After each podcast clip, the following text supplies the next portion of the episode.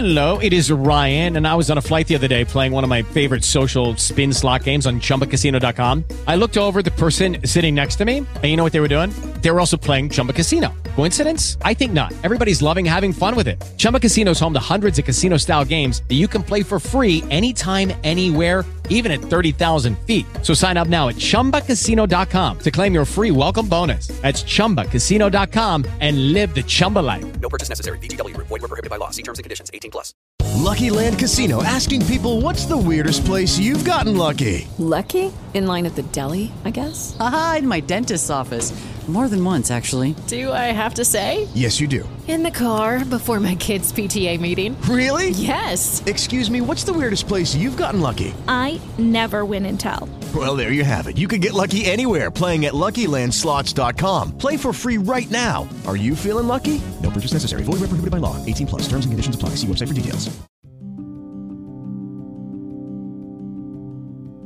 Ogni città ha i suoi lati nascosti, i suoi segreti, le sue meraviglie appena dietro l'angolo. Questo è un podcast che vuole farvi scoprire le storie di persone comuni, la cui vita o parte di essa è legata alla città di Bologna.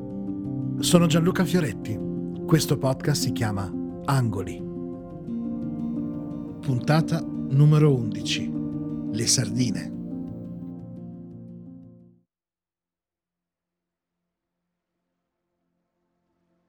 Il 14 novembre del 2019 è un giovedì. È una serata fredda di metà autunno. Pioviggina.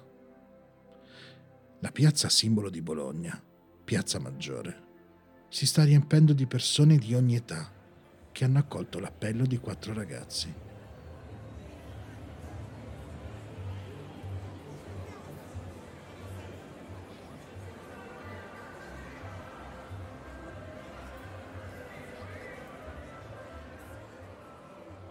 Mattia, Giulia, Andrea e Roberto sono amici da tanto e decidono di chiamare a raccolta tramite un evento Facebook tutti quelli che vogliono in qualche modo fermare quel vento populista che sta attraversando l'Italia.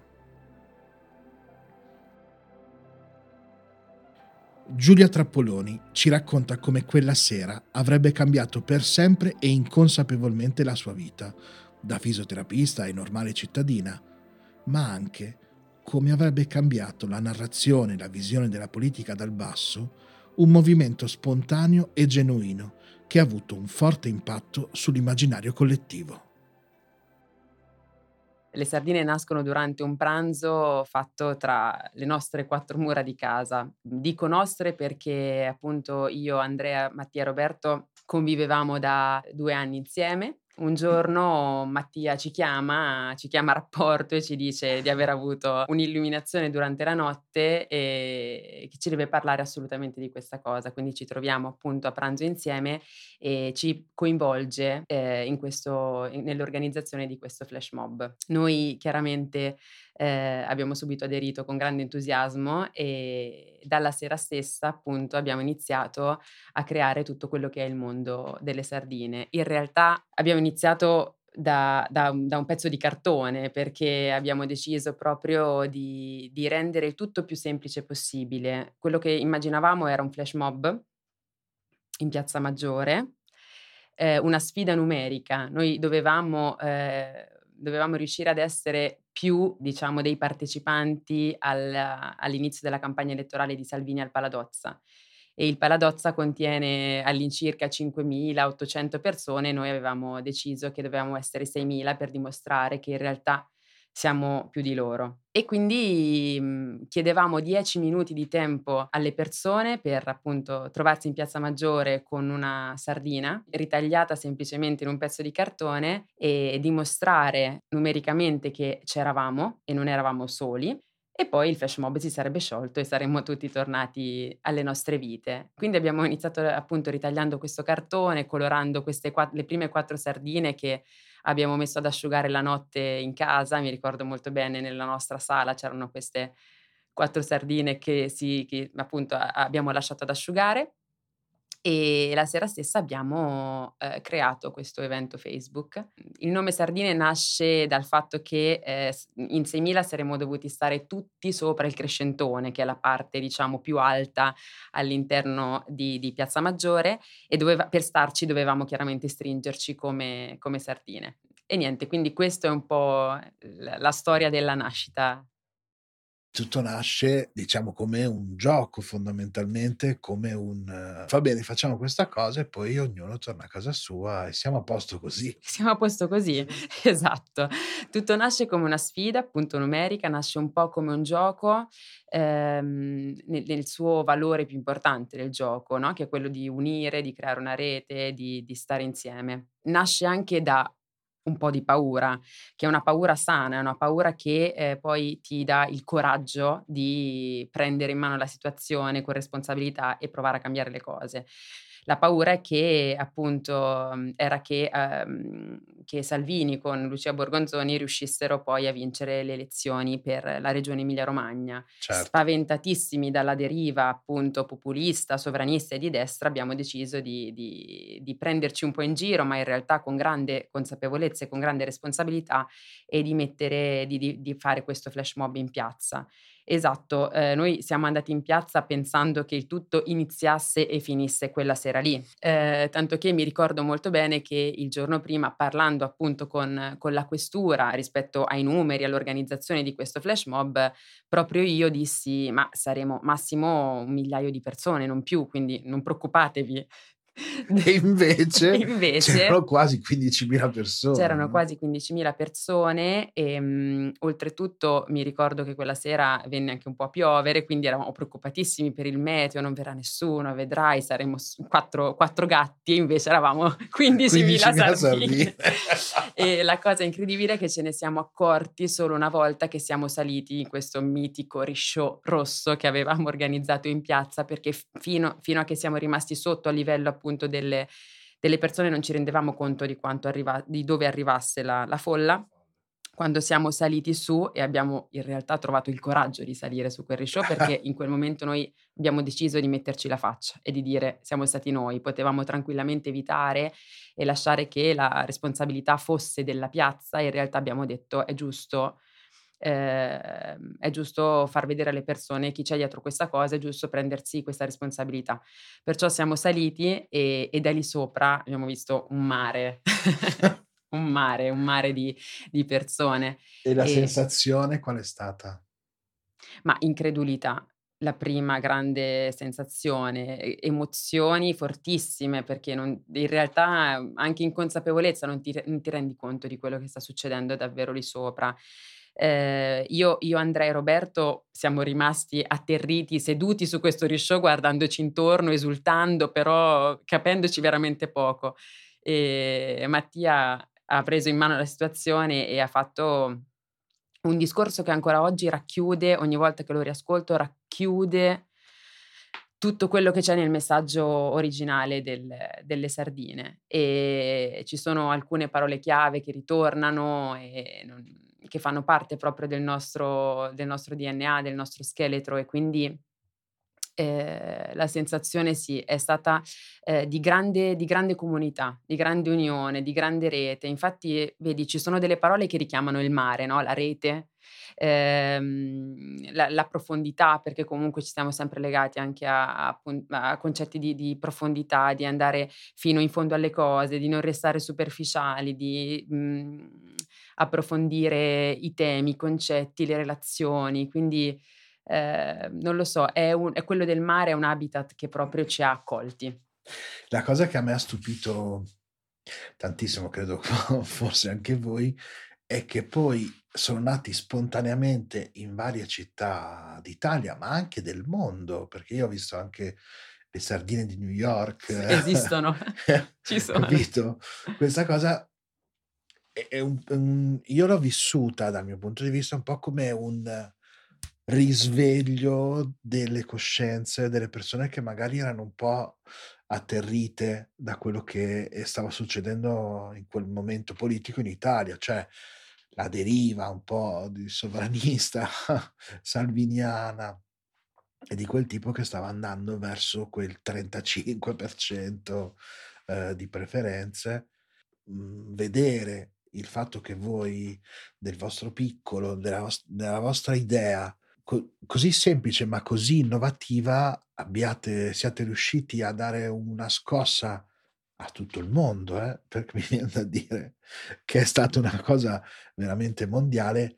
Tu come ti sei sentita su questa cosa, vedendo gli effetti che aveva fatto? Allora, direi questo, si, è- si- si basa tutto sul gioco delle percezioni, cioè il problema prima delle sardine, nei mesi prima delle sardine, era la percezione che ognuno di noi aveva rispetto a quello che stava succedendo nella società. E molti di noi, di quelli che poi erano nelle varie piazze delle sardine, guardavano la televisione, leggevano i giornali, leggevano sui social e si sentivano soli. Soli di fronte ad un processo politico e sociale che non li, che non, non li rappresentava più. E um, il fatto di ritrovarsi tutti in piazza e di contarsi, di dire ci siamo, siamo tantissimi, eh, ha, fatto, ha scatenato un processo per il quale non solo Bologna, ma tutta Italia, in parte un pezzettino di Europa e un pezzettino di mondo, ha deciso di cioè ha, ha, sentito la necessità di contarsi anche in altre città e di dire ok, a Bologna erano 15.000, quanti siamo a Firenze, quanti siamo a Milano, quanti siamo a Torino. E in ogni città dove spontaneamente nascevano, come hai detto giustamente tu, spontaneamente nascevano le piazze. Non siamo stati noi quattro ad organizzare le piazze in giro per l'Italia, erano i ragazzi dei, dei, territori, delle città che ci chiamavano, trovavano in qualche modo i nostri numeri, ci scrivevano dalla chat di Facebook, eh, ci scrivevano delle mail e dicevano ok, siamo di Torino, vogliamo organizzare la stessa cosa, come possiamo fare? E ehm, mh, quello che ci siamo limitati a fare noi è mandare, abbiamo inviato a tutti un piccolo vademecum, no? delle cose che si possono o non si possono fare in piazza ma era veramente molto semplice, quattro righe e poi grande autonomia. Ci, ci, siamo subito fidati molto delle persone, perché se tu cogli il messaggio anche da lontano, tu sei a Torino e cogli il messaggio delle sardine che sono a Bologna, vuol dire che c'è un'affinità. E quindi abbiamo lasciato molta autonomia, le piazze si sono moltiplicate incredibilmente in tutta Italia, ci sono state appunto anche piazze in Europa, piazze nel mondo, tanto che io ho dei parenti in Argentina che mi hanno chiamato e mi hanno detto anche in Argentina ci sono le sardine. Ottimo, da lì ho detto perfetto, mh, mm, ci è sfuggita di mano questa cosa, ci è proprio sfuggita, di, è esplosa in mano. Quindi la, la sensazione che ho avuto io eh sì, un, un po' quella di, di, avere una grande responsabilità in mano. Cioè, speravo di cavarmela, speravamo di cavarcela con un flash mob e a un certo punto abbiamo capito che, che mh, mhmm, tra le mani avevamo qualcosa di molto più prezioso, ma soprattutto perché te ne accorgevi quando incontravi le persone che ti dicevano abbiamo capito che non siamo più soli, a questo punto non potete più non avete più scampo. non potete più tirarvi indietro. non potete più tirarvi indietro. E, e questa poi... è stata un po' la nostra croce anche, eh, eh, della certo. responsabilità che ti riflette dagli altri. I passi successivi, chiaramente, adesso io vado, vado a memoria, sono stati poi quelli di, quindi magari organizzare le, le, varie, le altre varie piazze, mi ricordo Roma importantissima a dicembre, fino a che non si è scaturiti a gennaio in questo concerto, evento fantastico a Bologna, eh, con artisti che sono venuti veramente da, da, ogni parte d'Italia a dare un loro contributo eh, per, questo, per questo, come dire, concerto, io lo chiamerei simbolo di quello che, di quello che poi ha rappresentato il movimento delle sardine e se poi vogliamo andare un po' più avanti, è stato l'ultimo concerto a cui ho assistito. È vero. Perché poi ci siamo fermati, perché è stato gennaio 2020. 19 gennaio, sì. Esatto, 19 gennaio 2020, esattamente un mese dopo partivamo con uh, quella che poi è la pandemia che ci portiamo ancora avanti. È incredibile, io quando sento raccontare questa storia ho ancora i, i brividi il concertone, come lo chiamiamo noi, perché è stato veramente un concertone dal punto di vista sia della partecipazione degli artisti che della partecipazione delle persone. È stato un evento clamoroso perché mh, è stato proprio, come, di- come hai detto tu, il, il culmine di mesi di grande partecipazione, di una rinascita, di, una risve- di un risveglio delle coscienze, delle persone che appunto... Scusami Giulia, ti interrompo perché sono passati solo due mesi, cioè da, da novem- da- da metà novembre, che era il 14 novembre del 2019, al 19 gennaio del 2020 sono passati solo due mesi, quindi è stata una cosa veramente velocissima. esplosiva. Ma guarda, in realtà se ci pensi a- ancora di più è stato tra il 14 novembre e il 14 dicembre Roma. A Roma eravamo più di 200.000 persone in un mese. Io mh, dico questa cosa, che sicuramente l'idea è stata molto creativa, innovativa, a tratti geniale e sicuramente è arrivata nel momento in cui doveva arrivare e le persone l'hanno colta. C'è anche un, eh, un altro aspetto da non sottovalutare, che è la facilità con cui ad oggi eh, gli eventi, eh, grazie ai media, hanno una scalata potentissima. Dal 14 novembre i giornali, le televisioni, ehm, i social hanno parlato moltissimo di noi, moltissimo, quindi tantissimo. Eravamo praticamente tutti i giorni almeno in un canale di comunicazione, quindi secondo me c'è stato anche una sorta di, ehm, di escalation da brand proprio, no? Le sardine sono diventate in quei due mesi un brand, tanto che se tu cercavi le parole più ricercate su Google, cioè, er- cioè sardine sempre. Quindi abbiamo avuto quell'effetto ehm, eh, appunto di, di- di escalation che molti s- eh, eh, fenomeni culturali come anche musicali ad oggi hanno, no? E secondo me la vera sfida moderna non è arrivare lassù, ma è mantenere un certo stato di, di visibilità, un certo stato di credibilità, e, e, mm, perché arrivarci non è, non è- non è difficile. Grazie ai mezzi di comunicazione che abbiamo. Il problema, appunto, è rimanerci eh, o comunque eh, rimanere credibili rispetto a quello che hai fatto. Bravissima, hai proprio detto la cosa giusta, rimanere credibili rispetto alla cosa che, al messaggio che si vuole portare avanti, perché rimanerci, puoi rimanerci in bene o in male, ma rimanere credibili secondo me è la cosa eh, più importante. Un'altra cosa che volevo chiederti, sono arrivati a un certo punto attacchi eh, da una parte, dall'altra, da qualsiasi punto di vista ognuno la pensasse, che tendevano un po' a screditare il movimento. Quest- questa cosa per te come ti ha fatto sentire? Che cosa ha significato? Gli attacchi sono arrivati da subito, da dopo il- mhmm, le prime settimane, sono stati attacchi abbastanza violenti, soprattutto ehm, nei confronti della persona di Mattia, perché è stato il personaggio che comunque Era il portavoce, diciamo così, all'inizio. Esatto, è sempre stato più in vista e quindi mh, soprattutto si riferivano a lui. Il problema degli attacchi, ci sono due tipi di attacchi. Uno, un tipo di attacco sui contenuti, sul quale io posso anche, è, gi- è giusto anche ascoltare questo tipo di attacchi e capire dove, dove possiamo migliorare, metterci in ascolto mh, e, e, mh, trovare un modo per ehm, venire incontro alle persone che effettivamente ehm, ti, ti stanno provando a loro modo a proporre qualcosa. Un altro, un altro mondo sono gli attacchi personali, chiaramente questi sono un grossissimo problema per chi sceglie con coraggio di metterci la faccia. Il problema del metterci la faccia è proprio questo, è che tu non sai cosa ti può succedere perché ad un certo punto diventi un personaggio in qualche modo pubblico e quindi ti prendi il bello e il brutto di, di questa, di questa cosa. Ehm, io personalmente non l'ho vissuta molto bene, nel senso che essendo l'unica donna del gruppo è chiaro che, ehm, lo sappiamo molto bene come funziona nel mondo attuale, le donne si, si prendono un sacco di attacchi personali.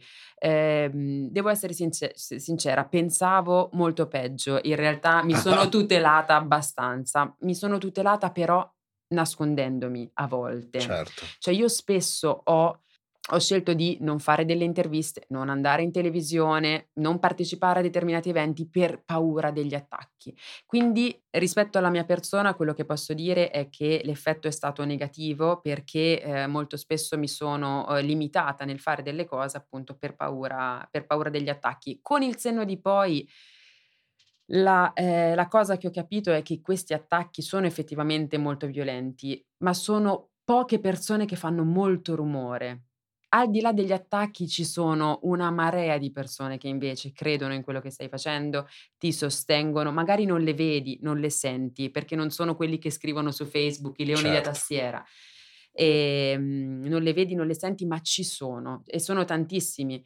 Quindi ehm, la maturità di chi fa una scelta coraggiosa, appunto, di, di, di metterci la faccia è proprio quella di ascoltare gli attacchi, eh, però sapere, andare avanti perché sapere che c'è qualcuno e, se, e, sono sicuramente più di quelli che ti attaccano che ti stanno sostenendo. Io immagino anche, soprattutto Mattia, che abbia dovuto delle due spalle mica da ridere. Larghissime. Eh. Infatti io l'ho sempre definito il nostro parafulmine.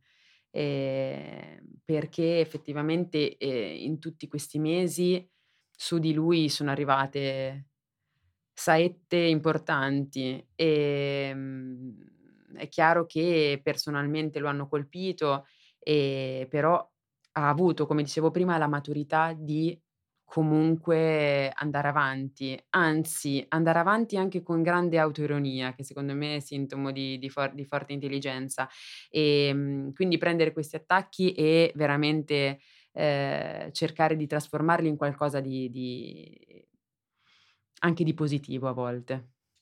E un'altra cosa che mi ha colpito tantissimo è stato dopo la pandemia, subito dopo, cioè almeno subito dopo i, i primi mesi de, del lockdown, questa iniziativa a Bologna, in Piazza Maggiore, delle 6.000 piantine per aiutare la parte cultura di Bologna, quindi sostenere Bologna Cultura, Bologna Estate 2020 con la vendita di queste 6.000 piantine che sono andate a ruba in pochissime ore. In quanto? 3, 4, 5 ore. ore sì.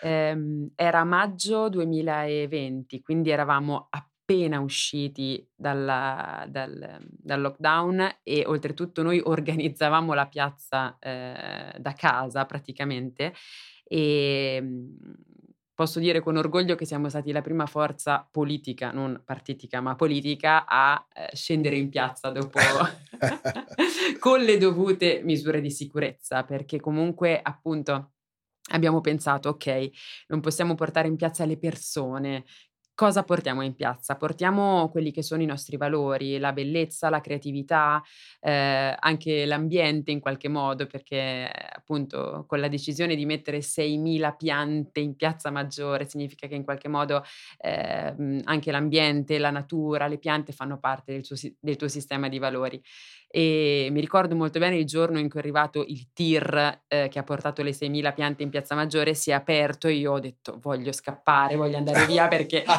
oltretutto l'idea non era sistemarle così casualmente, perché il nostro eh, ingegnere mh, mm, Roberto, che appunto è uno dei quattro fondatori, aveva fatto un disegno eh, dal, che dall'alto si doveva vedere prima di tutto eh, i viali di Bologna cioè il contorno dei viali di Bologna fatto con le piante. Poi dovevamo togliere le piante in base alle vendite e lasciare solo quelle che eh, formavano la, la, la, l'immagine di una bicicletta.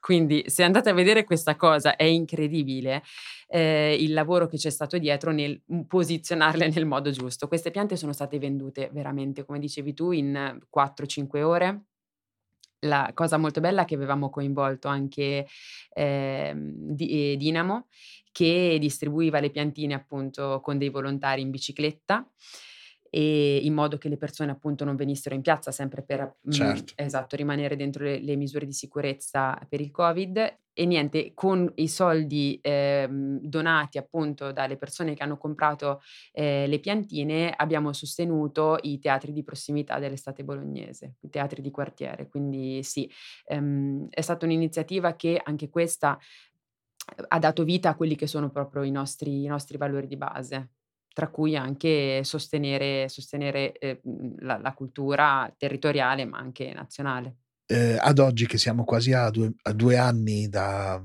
dalla prima piazza delle sardine, che futuro ci può essere? O meglio, tu Giulia, che futuro vedi per te all'interno del movimento?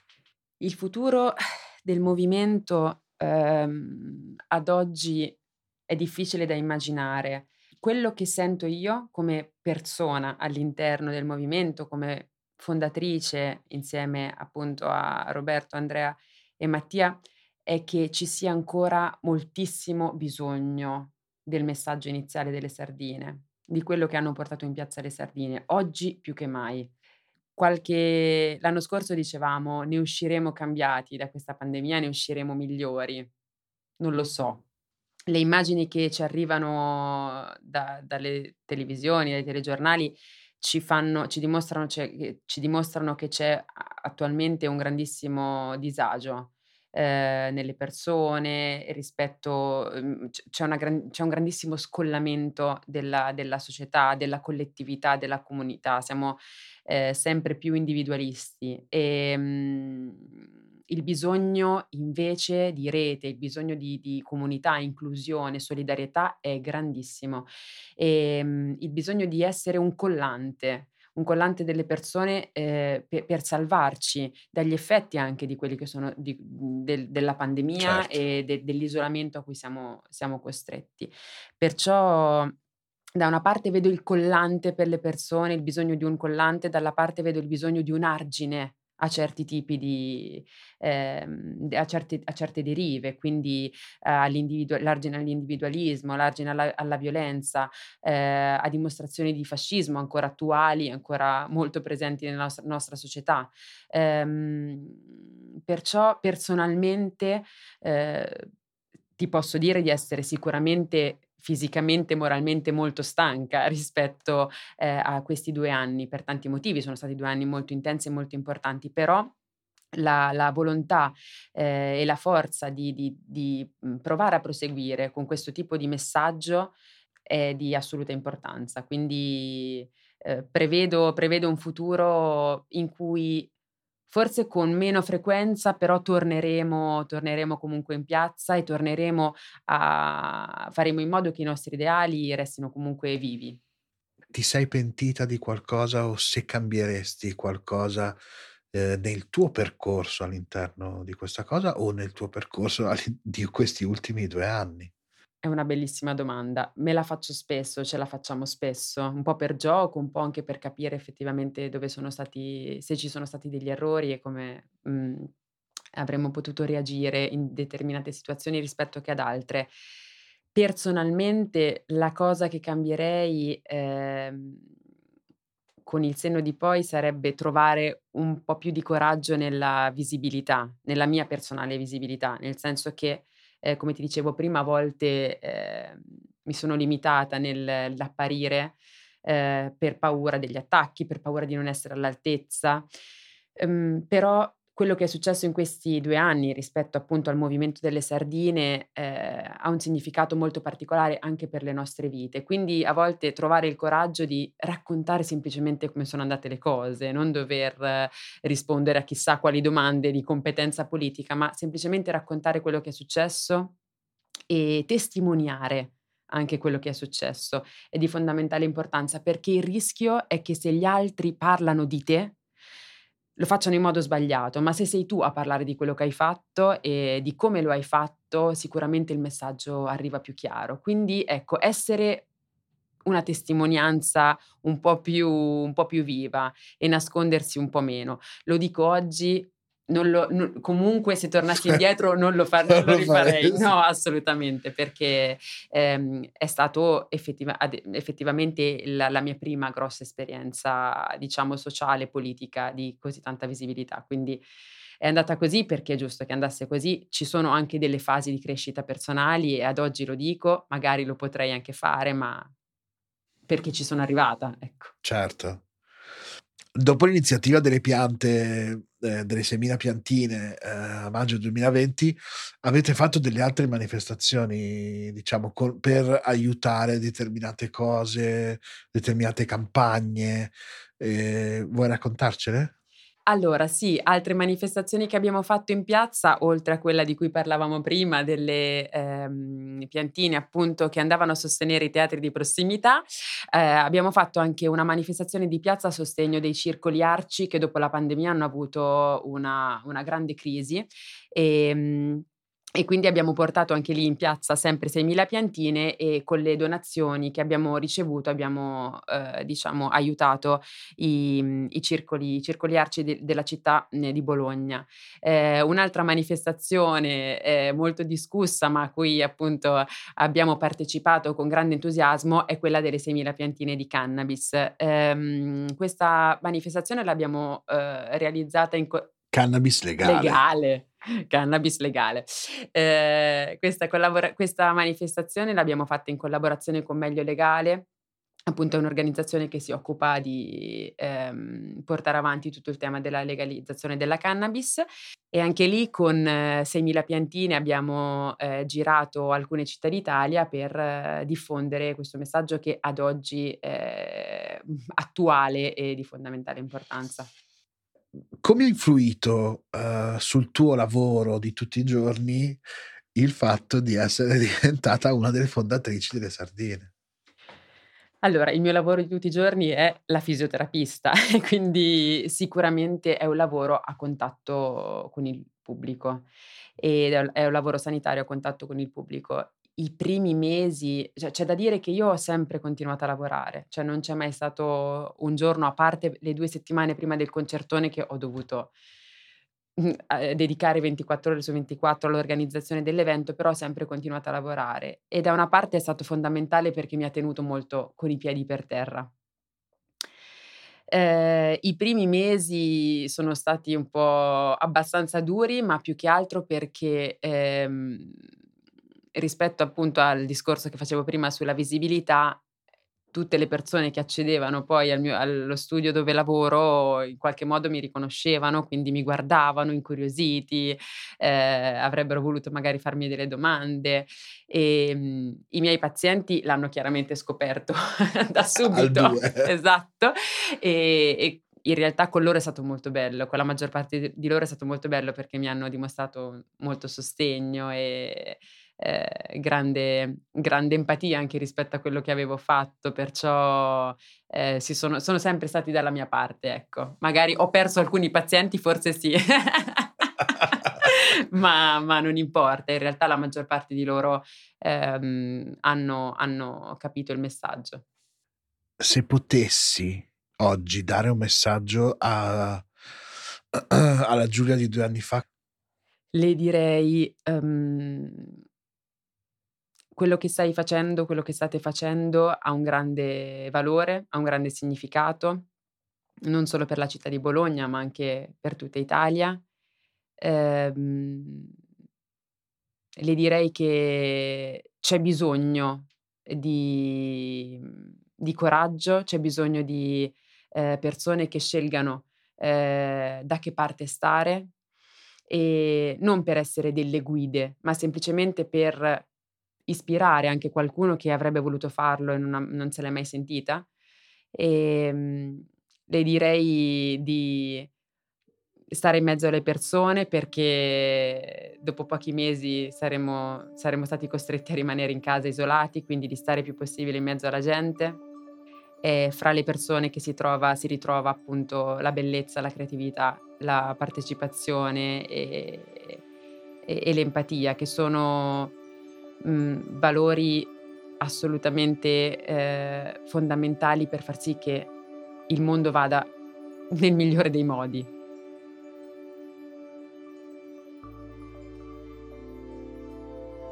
Quello che hanno fatto queste piazze, questo movimento, è stato come un pizzicotto che ti dà tuo fratello per svegliarti, per dirti adesso basta dormire, è tardi. Hanno risvegliato chi si era assopito e chi non sapeva cosa fare. Chi avrebbe voluto far sentire la sua voce, ma pensava che la sua voce non contasse nulla. Giulia è sempre stata in disparte, non l'abbiamo mai vista in un programma politico o televisivo. E quindi grazie, Grazie di aver condiviso con noi i tuoi pensieri, le tue paure, la tua forza. Qualche giorno fa abbiamo rivisto Piazza Maggiore di nuovo piena, questa volta per chiedere la pace e per dare sostegno al popolo ucraino. Bologna non si smentisce mai.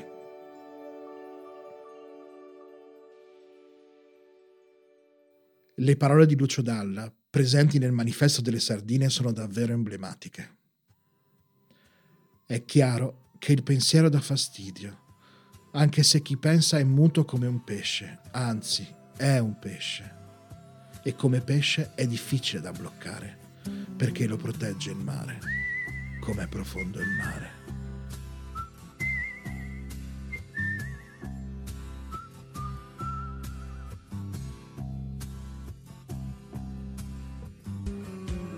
È chiaro che il pensiero dà fastidio, anche se chi pensa è muto come un pesce, anzi un pesce, è come pesce difficile da bloccare, perché lo protegge il mare, come profondo il mare.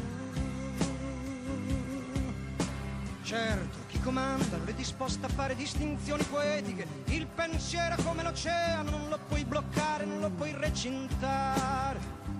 Così stanno bruciando il mare, così stanno uccidendo il mare, così stanno umiliando il mare, così stanno piegando il mare.